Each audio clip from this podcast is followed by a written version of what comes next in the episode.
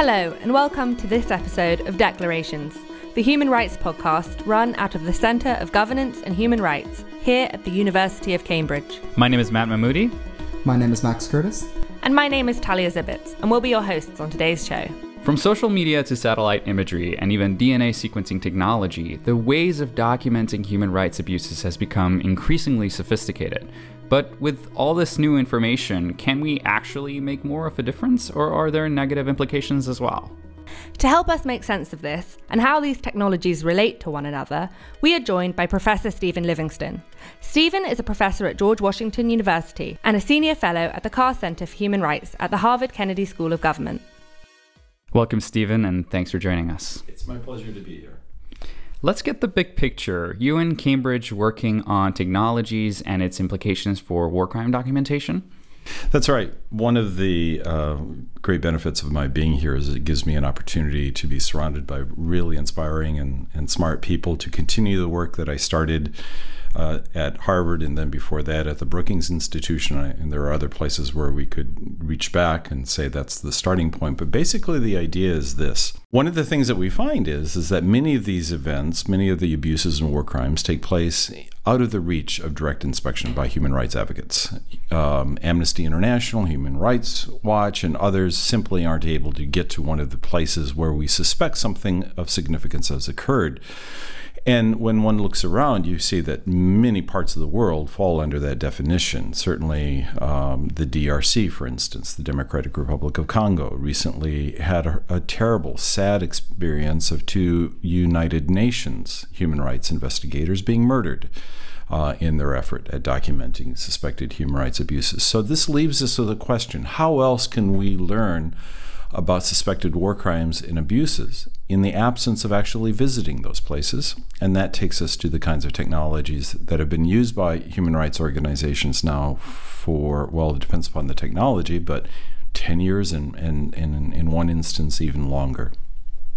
Could you summarize what are the main technologies being used? You know, one of the things that's um, uh, perhaps best to do is to think of these as layers of technology and you can begin with geospatial technology. Since uh, 2000, uh, 17 years now, there's been available on commercial marketplace uh, places high resolution commercial remote sensing satellite imagery. Uh, it began at slightly sub one meter resolution, meaning that each pixel was approximately one meter across. This allowed for identification of various kinds of events from space, irrespective of whether an individual could directly go and inspect the, the destroyed village or not. Uh, and now, as we've gone along for the past 17 years, we are now down to 30 centimeter, 0.3 uh, meter resolution imagery, uh, which to translate that into inches is about the length of a yard, of a of a um, a ruler, 12 inches. So that means that we are able to see in, in quite specific level of detail events that otherwise would not have been seen.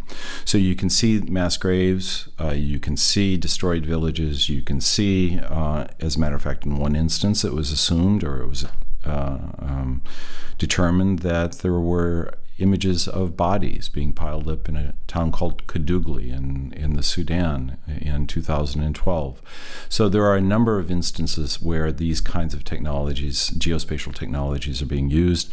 But to completely answer your question, we have to move on to others. There are also uh, uses of digital platforms, uh, Twitter, Facebook, other kinds of, of network platforms, to actually document human rights abuses. Here you are looking, um, usually with the assistance of computers, you're looking for evidence of war crimes and human rights abuses as they have been documented and posted to, say, for instance, a Twitter account. In other instances, network platforms are used to analyze, where people are invited in, volunteers are invited in to look at a large data set and unpack and understand what the data set is. An example would be Amnesty International's Decode Darfur. And then, um, as Matt mentioned in the introduction, uh, another final bit of technology that is worth mentioning in this long description would be massively parallel DNA sequencing, where essentially you have benchtop instruments that now have the capacity to, for relatively low cost to to sequence um, small pieces of bone, and as long as you have a match of a living relative or some known point of match, you can identify a disappeared person from DNA sequencing. So those are the, among the three. It's not limited to that, but we could go on much longer than we have time probably here to do if we were to cover all of the ways in which digital technologies are now being used by various human rights organizations. Uh, there's another area which is really interesting and emerging. How do you think these technologies in coming together can make human rights violations more predictable, if that's even an avenue that's worth thinking about? Mm-hmm. Well, uh, predictive analytics actually emerges in some measure out of um, fraud detection, for instance, in the banking industry. Uh, we all have certain patterns of behavior to our lives, and if our credit card is used in a way that doesn't fit in that pattern, the banking industry has uh, has algorithms that say there's something. Um, amiss about this particular attempted transaction and, and you'll be stopped. So this is one of the places, or whoever's using your card will be stopped. Um, this is in some measure the origin of predictive analytics. Uh, the Defense Department in the United States and probably here in the UK as well use that sort of predictive analytics for their own work and trying to anticipate movements of of um, people who are regarded as the enemy in some sense. Uh, and then now, more recently, there has been some, I would have to say for the most part, as best as I'm aware anyway, limited application of this sort of technology by human rights organizations in an effort to try to, as you say, anticipate uh, the next event. One of the clearest examples of this is a move on the part of the remote sensing satellite imagery. Let me give you a couple of names in particular Digital Globe, uh, Black Sky, Harris Systems. These are all commercial companies. And each one of them have, as a part of their portfolio, um, big data analytics, and what they are attempting to do is use big data analytics. And what do I mean? Where does the big data come from? Everything from from um, uh, earthquake sensors, seismographic analysis, to social media trends, to news accounts, and everything else, in an effort to try to predict where they should begin to start taking pictures with their satellites. So rather than waiting to be tasked by a customer saying, hey, there's something going on here. I want you to take a picture of it with one of your satellites, the companies say, we're already on it. We're already taking images, you know, collecting images of that event. And that opens up the power of having an archive before and after a particular event has actually occurred.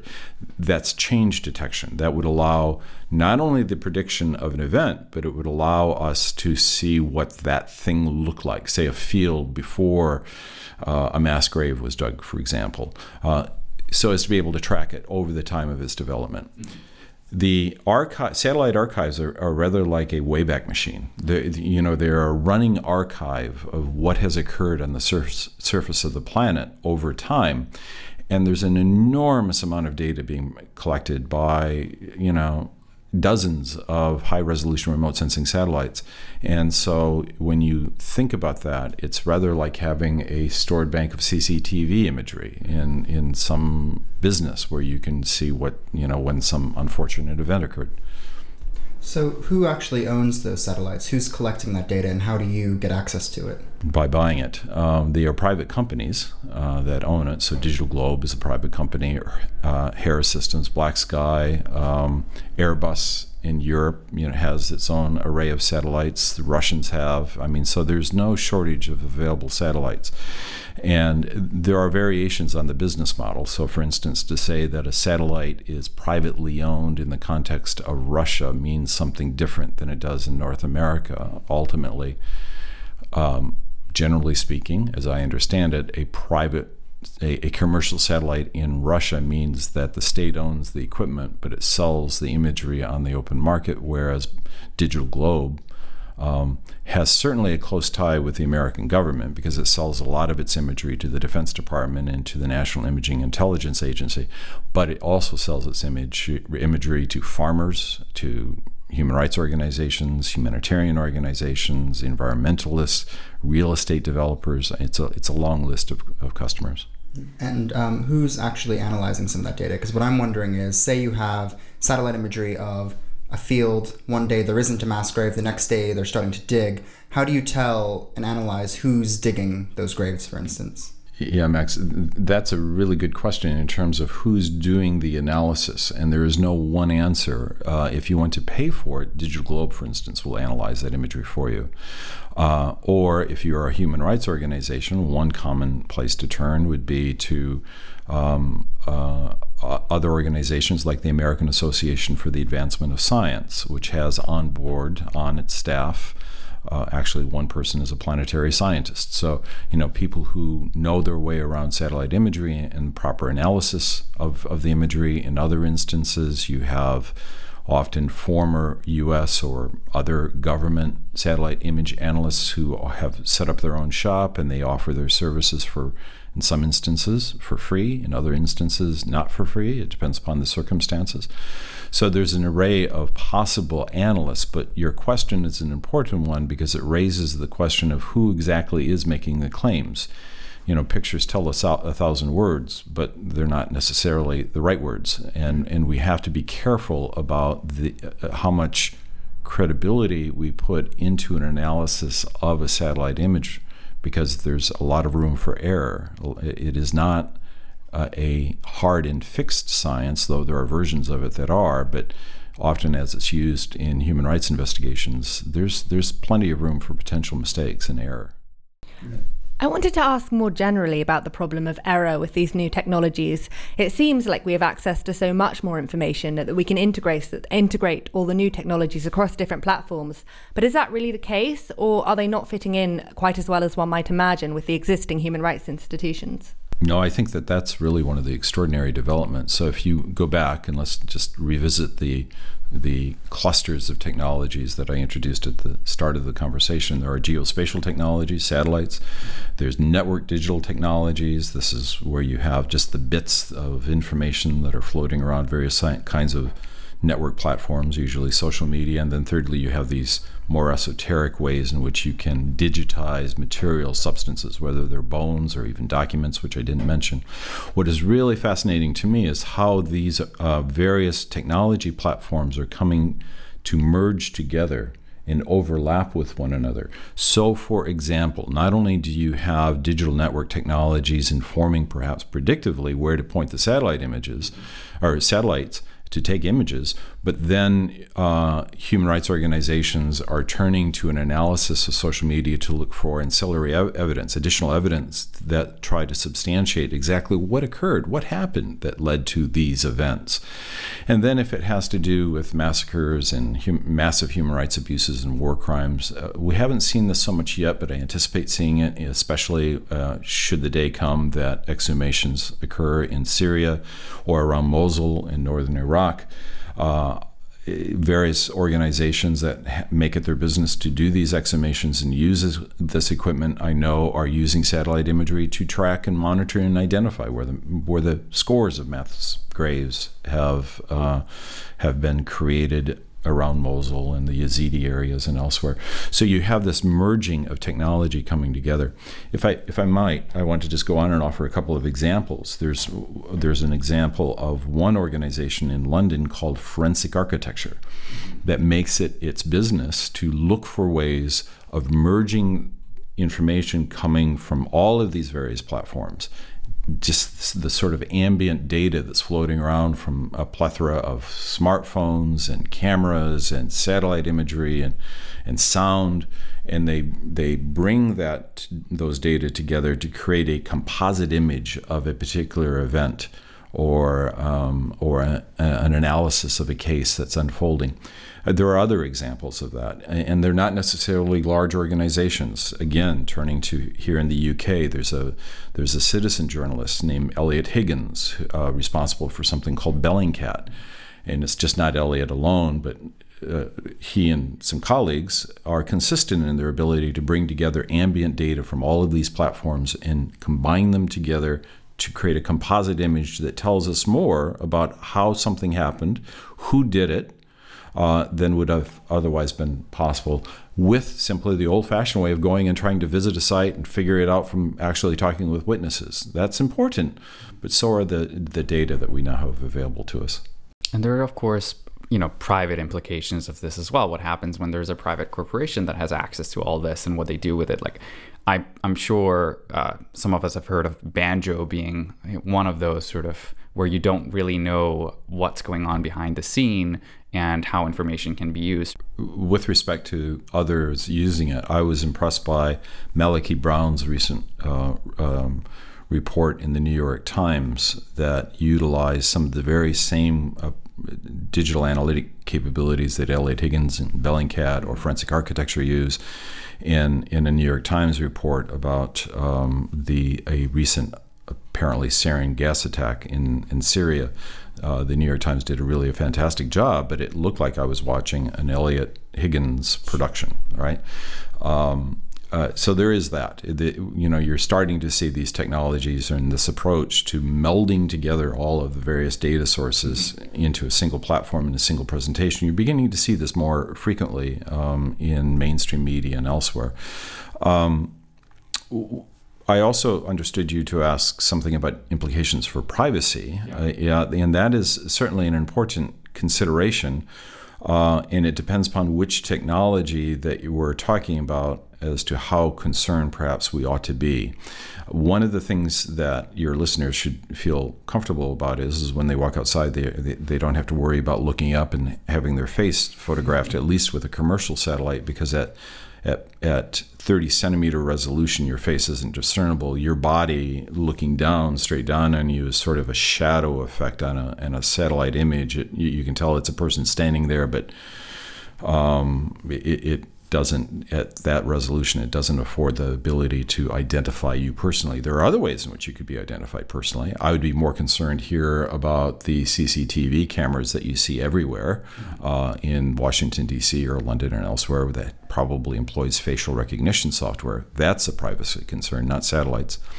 At the other end of the spectrum uh, you have uh, massively parallel parallel dna sequencing that carries enormous implications because even to get consent, if I were to ask you to give me your consent for me to sequence your DNA, that's great. But did your did all of your forebears, did all of your ancestors before you give their consent? Do all of your siblings give their consent? Because by sequencing your individual DNA, I learn a lot about your entire family. Sure. And, and it's difficult to get individualized consent for that sort of uh, uh, undertaking. Between that, with with massive, I'm sorry, with with network platform technologies, there are privacy implications there that probably deserve their own separate program. Within the context, though, of the human rights investigations that we're talking about here, um, one of the concerns is that there are some, not Amnesty International, as far as I know, not Human Rights Watch, and certainly not Bellingcat, but some organizations rely on, for example, a company like Palantir Palantir is a big data analytics company that uh, has its roots in a guy named Peter Thiel as a, as a funder and an organization that has its roots in the Central Intelligence Agency as a startup. Uh, uh, so the CIA essentially gave the, the startup money to this company that that uses its skills and its servers to do big data analytics. So I think that probably it wouldn't be a very good idea for Amnesty to turn to Palantir, and it's not um, because of the close ties that sort of company has with with intelligence organizations. So, so big data invites a lot of possibility, but also some some potential risks. And Palantir itself, I mean, it has a sort of sinister quality about it. I would say it has a sinister reputation. Yeah, well, I mean, it's it's also named after the uh, the weapon that Sauron uses in Lord of the Rings. I mean, that's not the the best marketing tool, I think. Indeed. So, there are issues with regards to privacy and with regards to the increasing convergence with the intelligence community. But it does seem that, in your opinion, the evidence that we're getting by integrating these new technologies is of a higher quality and a lower risk than sending people in to get eyewitness accounts. Well, there are different risks. I mean, if, if one finds oneself traipsing around Syria or northern Iraq right now, um, there are certainly risks involved with that. There are risks and benefits of other sorts when you're you're relying on on on data flows, whether they come from satellites or from Twitter accounts or from DNA sequencing technology. It's just that you, know, it's it's not an either or. It's it's a matter of assessing what is appropriate, what do you have available to you at any given point in time.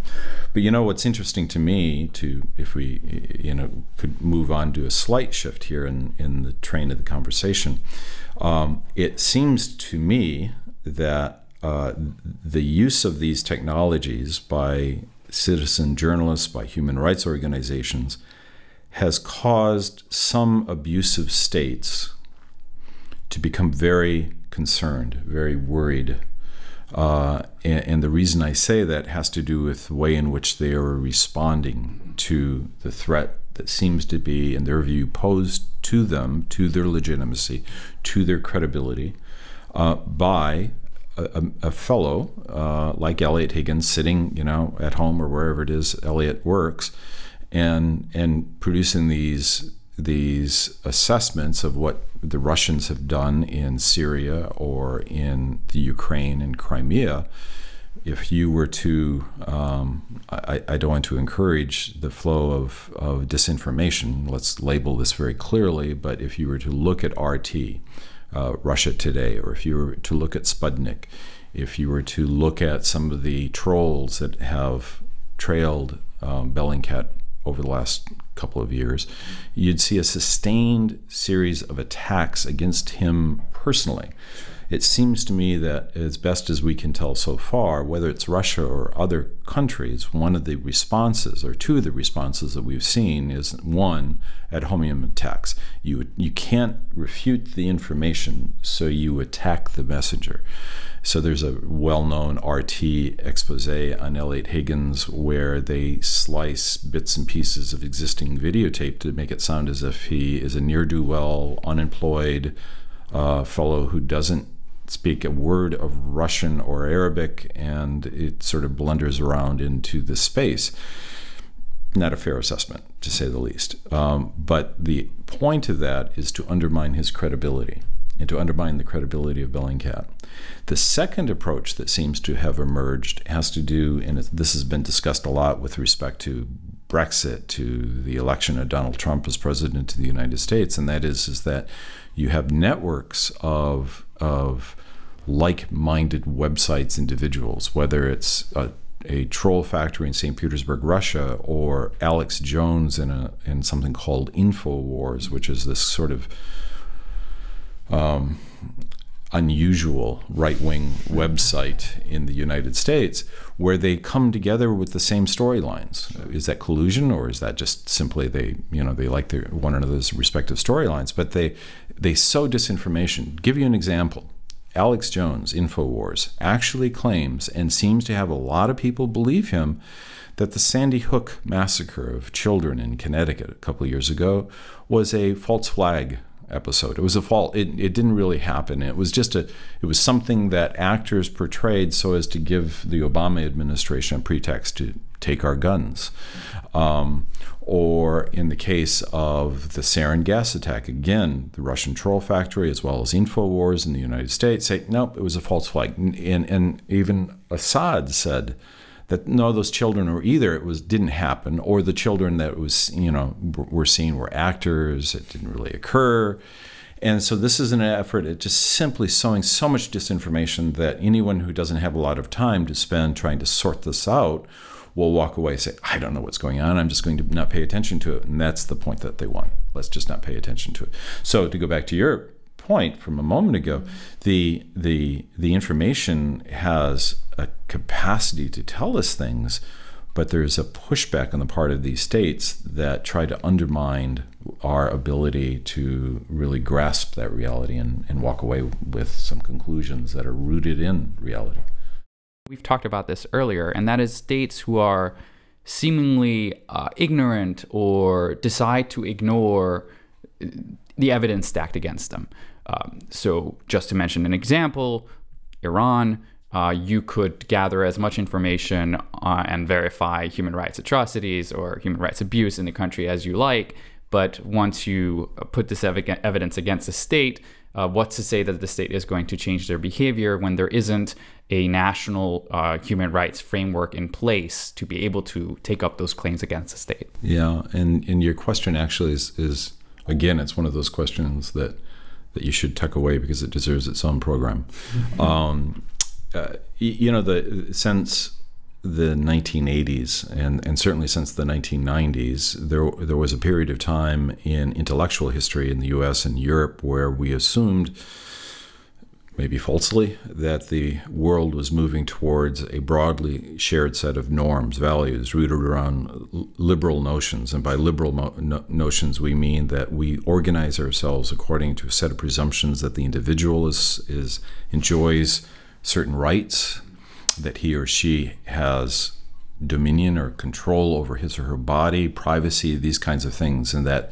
and that the movement of history tor- was towards the enshrinement of those rights. So we have some very well known uh, and, and uh, examples of scholars writing with that assumption. Kathryn Sikkink at Harvard University is one is is one of the persons I would turn to. Certainly a, an amazing scholar and one of the most impressive persons I've ever met. Um, uh, who wrote a book along with Margaret Keck called Activists Beyond Borders in 1998, right at the cusp of this digital revolution that we've been talking about, where the assumption was is that non-compliant states, states that don't share in that those liberal values, would eventually be named and shamed into compliance with those with those values. That that a state was sensitive to how it was being perceived. Um, that may not be true. Uh, it may not be true, uh, certainly, of North Korea. You mentioned Iran. I would say Saudi Arabia may be in that position too. I might even say, perhaps somewhat provocatively, that of recent months, years, the United States may not be counted among the, the countries that are sensitive to international norms and values, at least not the president. Uh, you, you, can see uh, examples of where there is simple recalcitrance or indifference to broadly shared international norms.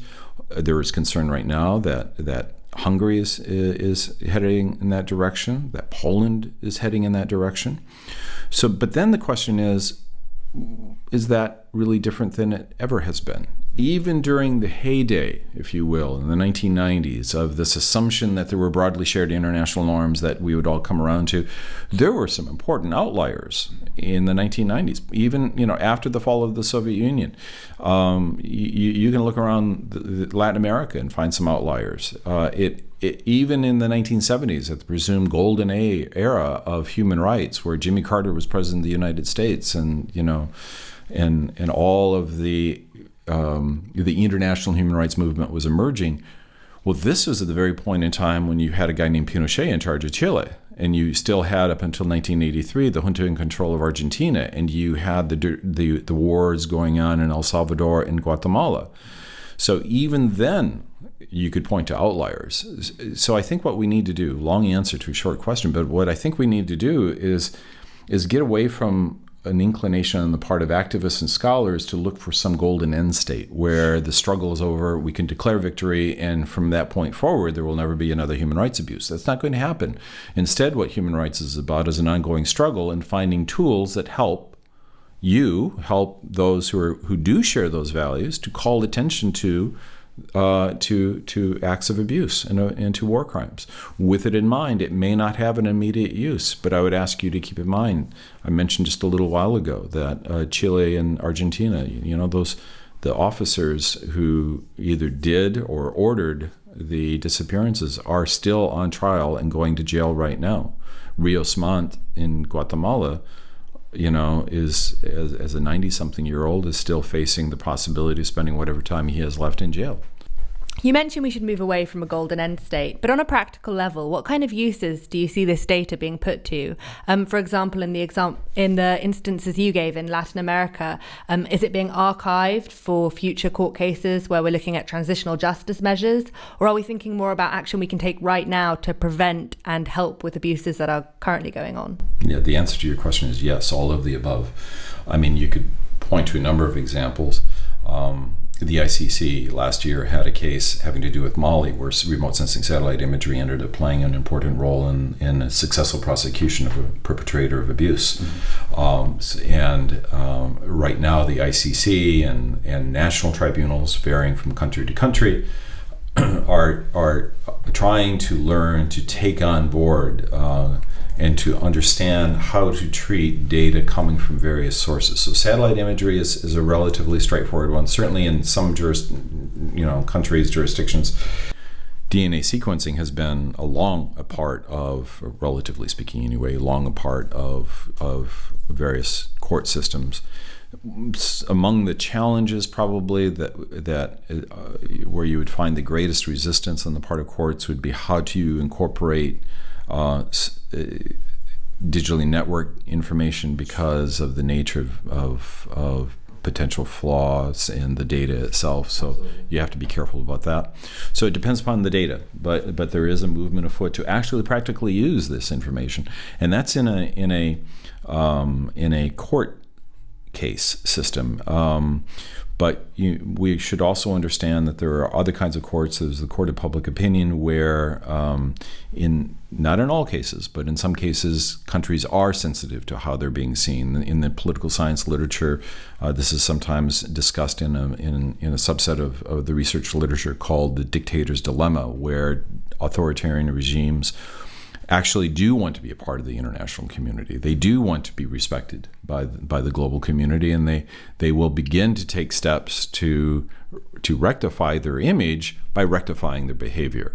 Uh, this is this is a body of research that's actually referred to as the spiral effect. Uh, Thomas Risse, Stephen Ropp, and again Kathryn Sikkink are among the people that you would turn to for this kind of information. So it kind of depends on on where you're looking and, and what kind of data and what circumstances. Okay, but it seems very actionable among a variety of platforms, definitely. Uh, it, it certainly is. One example we're seeing of that is Eyewitness to Atrocities and how they're cataloging verified video footage so that the ICC might one day in future commission all of this data for use in an actual court case. But this takes a long time, you know. Even uh, let's let's turn to a particular example of where a a paper archive, actual documents, were discovered in a warehouse in Guatemala City. These are the National Police Archives. Millions of pages of documents that some of them have to do with you know, really non essential bits of information, whereas others actually convey information that say who was disappeared, who gave the order, who pulled the trigger, where might we find the body. In those instances, um, the, the effort is is to get through the documents, and by getting through, I mean that there are there's a small army of technicians that are feeding these paper documents through scanners that digitize them, which means that makes them machine readable, and this allows the authorities both within Guatemala now as well as internationally to piece together information that will track down a perpetrator of a murder, of a disappearance, and they may be living in Fort Lauderdale or Miami or somewhere, you know, as uh, sometimes is the case, or anywhere in the U.S. or somewhere in Europe.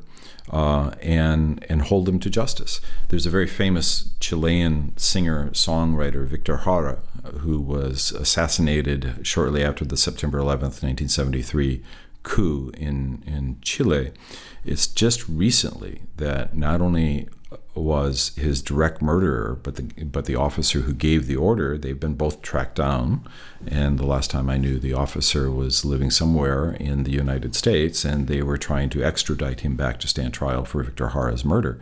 So you know these things take a long time. 1973, it was a long time ago even for me, um, and I was there.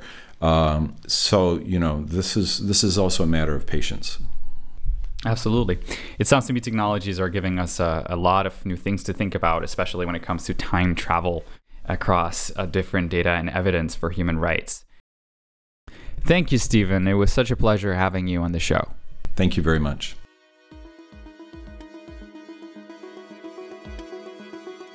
We'd love to hear any thoughts and feedback you have about this episode, so please tweet us at DeclarationsPod on Twitter and like us on Facebook at facebook.com slash declarationspodcast if you'd like to contact us.